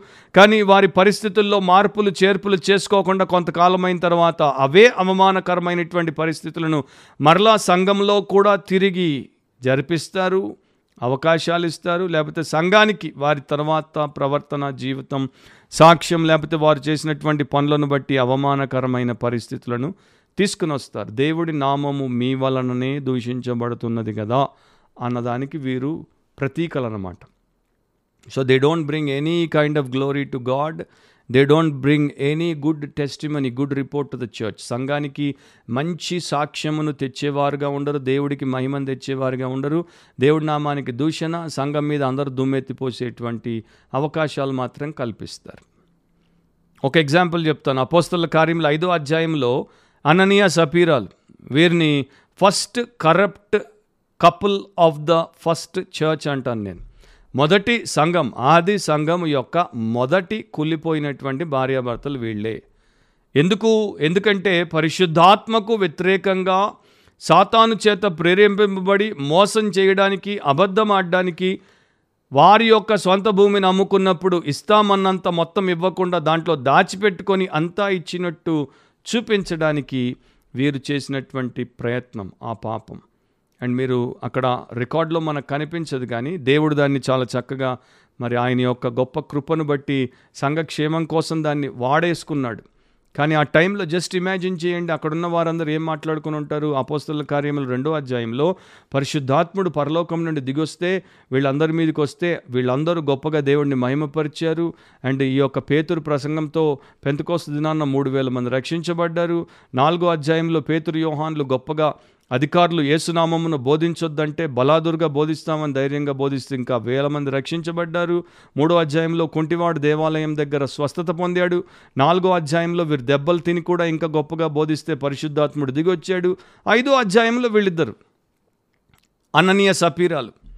సో అంతవరకు సంఘము గొప్పగా దేవుణ్ణి మహిమపరుచుకుంటూ లక్షల మందికి మేలు చేసుకుంటూ పోతున్నటువంటి తరుణంలో ఈ బ్యాడ్ యాపిల్స్ ఇద్దరు బయటకు వచ్చారు ఈ చెడిపోయినటువంటి కుళ్ళిపోయినటువంటి యాపిల్స్ బయటకు వచ్చేసరికి కొందరైతే తప్పకుండా గిట్టని వారైతే అనుకుని ఉంటారు కదా అవ్వ జరగాల్సింది జరిగింది చర్చికి అవమానం వచ్చేసింది దేవుడికి దోషణ వచ్చేసింది ఇక వారి మీద దుమ్మెత్తిపోయడానికి అవకాశం వచ్చింది. Course God in his great mercy ఆయన గొప్ప కనికరంలో దాన్ని ఆయన కొట్టేశాడు. అందరూ భయపడేటట్టు చేశాడు. కాకపోతే నా ప్రియ సహోదరి సహోదరులారు అలాంటి పరిస్థితుల్లో ఈ రోజున చాలా చర్చెస్ ఉన్నాయి. ప్రపంచవ్యాప్తంగా ఇలాంటి చర్చెస్ ఈ రోజున ఇలాంటి సిచ్యువేషన్లో ఆ సంఘానికి వచ్చినటువంటి వారు తెచ్చినటువంటి ఎంబరాసింగ్ ఎక్స్పీరియన్సెస్ ద్వారా ఎదుర్కోవాల్సి వస్తుంది. బిషప్ బానర్ అనేటువంటి ఒక వ్యక్తి ఇంకొక సేవకుడు జాన్ ఆడ్లీని బెదిరిస్తున్నాడు. నీ వేసును విసర్జిస్తే అప్పుడు నీకు ప్రాణం దక్కుతుంది. నిన్ను నిలువునా కాలుస్తాం సజీవంగా కాలుస్తాం సజీవ దహనం చేస్తాం. అసలు నీకు మనిషి దేహం కాలుతుంటే నొప్పెట్లా ఉంటుందో తెలియదు అని భయపడుతున్నప్పుడు జాన్ ఆడ్లీ ఈ జవాబు ఇచ్చాడు ఆయన అన్నాడు బిషప్ నా తల మీద ఎన్ని వెంట్రుకలు ఉన్నాయో చూడు లెక్క పెట్టుకోగలిగితే లెక్క పెట్టుకో. యేసుక్రీస్తు కొరకు అన్ని వెంట్రుకలు ఎన్నైతే ఉన్నాయో అన్నిసార్లు కాలడానికి నేను సిద్ధం కానీ యేసునైతే కోల్పోనన్నాడు. ఎంత గొప్ప మాట చూడండి తర్వాత ఆయన చచ్చిపోయాడు హతసాక్షి అయిపోయాడు. వారెక్కడ? ఇలాంటి అననీయ సపీరాలు ఎక్కడ? అండ్ ఈ రోజున ఇలాంటి ఆడ్లీలు భూతద్దం పెట్టి వెతికినా మనకు కనబడరు. అననీయ సపీరాలకు కొదవే లేదు. Full overflowing everywhere all over the world in every continent చివరిది సెవెంత్ ఎంపవర్మెంట్ ఎంపవర్మెంట్ అంటే పైనుండి శక్తిని పొందుట. పరిశుద్ధాత్ముడు వచ్చినప్పుడు అపోస్తలు శక్తితో నిండబడ్డారు సాక్షులయ్యారు. ఇది దైవిక విధానం. అపోస్తల కార్యంలో ఒకటి రెండు మనందరికీ దేవుడు చూపించినటువంటి మాదిరే. కొత్తగా నేనేమీ చెప్పట్లేదు జస్ట్ జ్ఞాపకం చేస్తున్నాను ఎగ్జాట్ చేస్తున్నాను ప్రోత్సహించి పురికొల్పుతున్నాను. తద్వారా మీరు ఫలభరితమైనటువంటి పాత్రలుగా మారడానికి. కొందరు వస్తారు నిజంగా క్రీస్తు కొరకే వస్తారు. క్రీస్తు యొక్క సంఘ ఉద్దేశమును నెరవేర్చుట కొరకే వస్తారు. సంఘ క్షేమం కోసమే వస్తారు. వారిని వారు ఉపేక్షించుకుంటారు. వారి స్వలాభాన్ని వారు అపేక్షించరు. కోరుకొనే కోరుకోరు. పౌలు అలాంటి వ్యక్తి. అపోస్తల కార్యములు తొమ్మిదో అధ్యాయంలో రక్షించబడ్డాడు ప్రార్థనలోకి వెళ్ళిపోయాడు. తను తాను దేవుడికి సమర్పించేసుకున్నాడు. ఆయనకి ఏవేవి లాభకరములో వాటన్నింటినీ కూడా నష్టముతో పెంటతో సమానంగా ఎంచుకున్నాడు. యేసుక్రీస్తును ఆయన పొంది ఉంటే చాలనుకున్నాడు. సో ఆ పౌలు తన జీవితాన్ని దేవుడికి ఒకే సింగులర్ గోల్ అంటే ఆయనను మహిమపరచుటే నా జీవన ఉద్దేశం అని పెట్టుకొని దానికోసం ఎంత ఖర్చైనా ఎంత మరి బాధ అయినా భరించడానికి ముందుకొచ్చేసాడు అండ్ ఈ కోవకు సంబంధించినటువంటి వారు మన చర్చెస్లో ప్రపంచవ్యాప్తంగా ఉన్నారు. ఇలాంటి వారు కొంతమంది శేషం అంటారు రెమ్నెంట్ అంటారు. వీరు వస్తారు వీరు ప్రార్థనా యోధులుగా దేవుడి యొక్క వాక్యం ప్రకారం ప్రార్థన చేస్తారు. నిస్వార్థంగా అనేకుల రక్షణ కొరకు అనేకుల రూపాంతరం కొరకు సేవకుల బలమైనటువంటి సేవా విధానం కొరకు వీరు వీరి యొక్క జీవితంలో కన్నీటి ప్రార్థనలు చేస్తారు ఉపవాస ప్రార్థనలు చేస్తారు అంగలార్పు ప్రార్థనలు చేస్తారు. అండ్ వీరు పర్సనల్ ఇవాంజలిస్టులు అవుతారు వ్యక్తిగత సువార్థీకరణ చేస్తూనే ఉంటారు. ఒక వ్యక్తి తమ ఎదుట నరకానికి పోతున్నాడు అని కనబడితే ప్రార్థిస్తారు ప్రభు ప్రేరేపణ రాగానే వాడికి సువార్త ఆమెకు సువార్త చెప్పకుండా ఊరుకోరు. సో వీరు ఆల్వేస్ ఆత్మ రక్షణ అనేటువంటి ఆ యొక్క పనిలో నిమగ్నమై ఉంటారు. ప్రొడక్టివ్ వాలంటీర్స్గా ఉంటారు. వీరు చర్చిలో వాలంటీర్గా చేరింది ఒకే ఒక ఉద్దేశం. ఏ రకంగా నేను దేవుణ్ణి ఈ సేవ ద్వారా సంతోషపెట్టగలను? సంఘానికి నేను ఏ రకముగా అసెట్గా ఆస్తిగా ఉండగలను? నాలుగవది వీరు వాక్యమును నేర్చుకున్నప్పుడు దాన్ని మొదట వారి జీవితంలో అవలంబిస్తారు తర్వాత ఇతరులకు నలుగురికి పంచుతారు. Powerful preachers of the true word of God. సత్యవాక్యాన్ని మాత్రమే ఇతరులకు శక్తితో చెప్పేటువంటి బోధకులుగా ఉంటారు. ఐదవది pure servants doing God's work వీరు పేరు కోసం పనిచేయరు పదవి కోసం పనిచేయరు. ఎవరిని మరి వీరు ఏమీ ఆశించకుండా సేవ చేస్తారు? పాస్టర్ గారు మమ్మల్ని చూస్తున్నాడా? పెద్దలు మమ్మల్ని చూస్తున్నారా? అందరికన్నా మేము ఎక్కువ చేస్తున్నాం గుర్తిస్తున్నారా? గౌరవిస్తారా? మాకేమైనా ఇస్తారా? ఏముండవు వీళ్ళకి. సైలెంట్గా పనిచేస్తారు. అన్నాని జ్ఞాపకం చేసుకోండి. అంత పెద్ద మహావృద్ధురాలు ఆ యొక్క దేవాలయంలో పగలు రాత్రి ఉపవాసాలు ఉండి దేవుడి సేవలో సాగిపోతుంది. దేవుడు ఆమెను గుర్తించాడు. దేవుడు రాయించాడు. ఎవరు గుర్తించారో గుర్తించలేదో మనకు తెలియదు. సో అట్లా ఉంటారనమాట అంత మాత్రమే కాదు కడ వరకు సిలువ సైనికులుగా సహనంతో కొనసాగుతారు. రెండవ తిమోతి రెండవ అధ్యాయంలో రెండు నుండి ఏడు వరకు చదువుతాను ఎక్స్ప్లెయిన్ చేయని నాకు ఇష్టమైన భాగం. నీవు అనేక సాక్షులు ఎదుట నా వలన వినిన సంగతులను ఇతరులకును బోధించుటకు సామర్థ్యము గల నమ్మకమైన మనుషులకు అప్పగింపము. క్రీస్తు యేసు యొక్క మంచి సైనికుని వలె నాతో కూడా శ్రమను అనుభవించుము. సైనికుడు ఎవడను యుద్ధమునకు పోవునప్పుడు తన్ను దండులో చేర్చుకుని వానిని సంతోషపెట్టవలనని ఈ జీవన వ్యాపారములలో చిక్కుకొనడు. మరియు జట్టి అయిన వాడు పోరాడినప్పుడు నియమ ప్రకారం పోరాడుకుంటే వానికి కిరీటము దొరకదు. పాటుబడిన వ్యవసాయకుడే మొదట ఫలములలో పాలు పుచ్చుకునవలసిన వాడు. నేను చెప్పు మాటలు ఆలోచించుకొనము. అన్ని విషయములు యందు ప్రభు నీకు వివేకమును అనుగ్రహించును. నేను కూడా ఎక్స్ప్లెయిన్ చేయట్లేదు. ఈ భాగాన్ని మీరు మరలా చదువుకొని ఆలోచించండి. దేవుడు మీకు ఆ యొక్క జ్ఞానాన్ని ఇస్తాడు. ఇక్కడ ఈ క్రిస్టియన్ అనగానే క్రైస్తవుడు అనగానే ఆ యొక్క చిత్రాలు ఎలాంటివి? న్యూ టెస్టిమెంట్లో దేవుడు చూపించాడు చూడండి డిసైపుల్స్ అంటే శిష్యులు టీచర్స్ అంటే బోధకులు నేర్చుకునేవారు నేర్చుకున్న దానికి నమ్మకమైన మనుషులకు బోధించేవారు సోల్జర్స్ సైనికులు యాథ్లీట్స్ క్రీడాకారులు జట్టి పరుగు పందిగాళ్ళు ఫార్మర్స్ రైతులు రెండో కొరంతి ఐదు ప్రకారం రాయబారులు అండ్ మార్కు పది ఇప్పుడే నేను జ్ఞాపకం చేశాను అండ్ అనేక సందర్భాల్లో అనేక చోట్ల న్యూ టెస్టిమెంట్లో సేవకులు ఇది క్రిస్టియన్ యొక్క ట్రూ పిక్చర్. అండ్ ఇప్పుడు దాకా మనం చూసిన వాటిలో ఇలాంటి వారు చివరి దాంట్లోనే కనపడుతున్నారు. మిగతా మొదటి ఆరింట్లో మనకు కనపడట్లేదు. అండ్ ప్రస్తుతం ప్రపంచంలో ఆ మొదటి ఆరు కోవకు సంబంధించిన వారే ఆదివారము ఆరాధనల్లో ప్రపంచవ్యాప్తంగా ఎక్కువగా కనపడేది. మరి నీవు ఎక్కడున్నావు ఏ కేటగిరీలో ఉన్నావు? అండ్ నా ప్రియ సహోదరి సహోదరులారా ఆలోచించి మీ జీవితాన్ని మీరు ఇప్పుడు సరిచేసుకోవడానికే దేవుడి సందేశాన్ని పాడ్కాస్ట్ ద్వారా మనకి ఇస్తున్నాడు సో రెండు ఉంటాయి ఒకటేమో క్రిస్టియానిటీ అనే గేమ్ ఆడడం క్రిస్టియానిటీ అనేటువంటి ఆట ఆడడం దానివల్ల మనకు ఒరిగేది ఏమి ఉండదు నష్టం తప్ప. రెండవది Christianity is godly the God of Christianity saved me and he will shape me and I will serve him క్రైస్తవ్యపు దేవుడు నన్ను రక్షించాడు రూపాంతరపరుస్తాడు నేను ఆయన కొరకే రగిలిపోతాను సేవ చేస్తాను అని బ్రతకడం. అలాంటి కోవలో అపోస్తులైన పౌలు కనపడతాడు. మిగతా వారందరూ వారి యొక్క స్వంతం కోసం లోకం కోసం సాతాను కోసం వాడిపోయి వ్యర్థమైపోతారు. దేవుడి కోసం వాడబడకుండా వారి జీవితాన్ని ముగించేస్తారు. పౌలు మాత్రం రెండవ కొరంతి పన్నెండు పదిహేనులో ఒక మాట చెప్పాడు కాబట్టి నాకు కలిగినది యావత్తు మీ ఆత్మల కొరకు బహు సంతోషముగా వ్యయపరచుదను. నన్నును నేను వ్యయపరచుకుందును. సంఘం కొరకు ఆయన చెప్తున్నాడు. ఆయనను ఇష్టపడినటువంటి సంఘం కొరకు. మీ ఆత్మల కొరకు నాకున్నదంతా సంతోషంగా వ్యయపరుస్తాను నన్ను నేను ఖర్చు పెట్టేస్తాను. That is true Christianity is an empowered Christian spirit filled saviour like Christian and everybody should become like him every ప్రతి ఒక్కరూ ఆయనలాగా ఉండాలి. ముగింపులో ప్యారిస్కి ఒక సహోదరి క్రిస్టియన్ ఆమె ఆమెను తీసుకెళ్ళారు. ఎందుకో అక్కడ వారికి ఉన్నటువంటి ఒక కార్యక్రమాన్ని బట్టి ఆ సమయంలో ఆమెకు అనారోగ్యం వచ్చింది. ఆమె మరణ పడక మీదకి వచ్చింది. ఆమె మాట పడిపోయింది. ఆ సమయంలో మాట్లాడలేని పరిస్థితికి చివరి క్షణాలు అనుకోండి అప్పుడు ఆమె నోరు తెరిచి కష్టంగా ఒక పదం పలికింది. బ్రింగ్ తెండి. ఆమె చుట్టూ ఉన్నటువంటి స్నేహితులు బహుశా ఆహారం తెమ్మంటుందేమో అనేసి ఆమె కోసం రొట్టెను తీసుకుని వచ్చారు.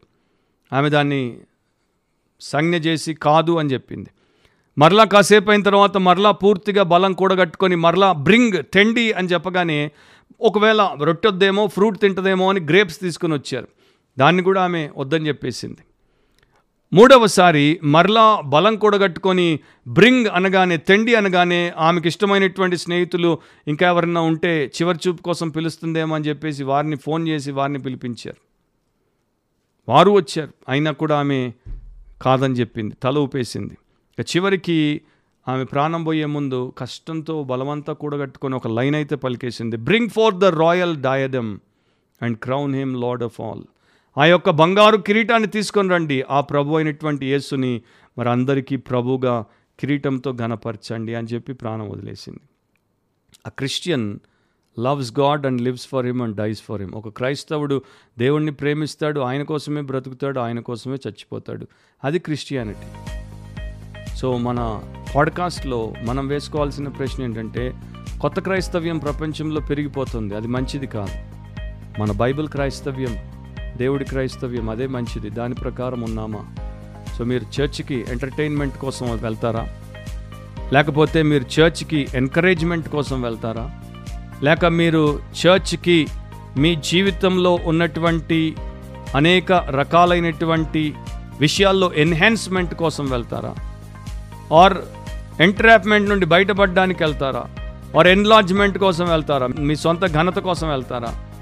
ఆర్ ఎంబరాస్మెంట్ కలగజేయడానికి వెళ్తారా? ఆర్ ఎంపవర్మెంట్ కోసం వెళ్తారా? మరో పాడ్కాస్ట్లో మనం కలుసుకునేంత వరకు వారం. ఆలోచించండి పరీక్షించుకోండి వాక్యానుసారంగా మీ జీవితాన్ని తిరిగి సరిచేసుకుని దేవుడి దగ్గర క్షమించబడి రక్షించబడి ఆయన కొరకు జీవించండి. అలాంటి కృప దేవుడు మనలో ప్రతి ఒక్కరికి అనుగ్రహించునుగాక. అండ్ వీలైతే ప్రార్థించి దీన్ని ఇక కొంతమందికి షేర్ చేయండి. సో మరొక వాక్యానుసారంగా మాట్లాడితే బిబ్లికలీ స్పీకింగ్ అనే పాడ్కాస్ట్లో మనం పాల్గొనేంత వరకు దేవుడు అవకాశం ఇచ్చేంత వరకు వాక్యానుసారంగా ఆలోచిద్దాం వాక్యానుసారంగా మాట్లాడదాం వాక్యానుసారంగా ప్రవర్తిద్దాం అండ్ వాక్యానుసారంగానే జీవిద్దాం. అదొక్కటే దేవుడికి మనకు మధ్యలో ఉన్నటువంటి అనుబంధానికి ఆత్మీయతకు సూచన. God bless you. ఆమెన్.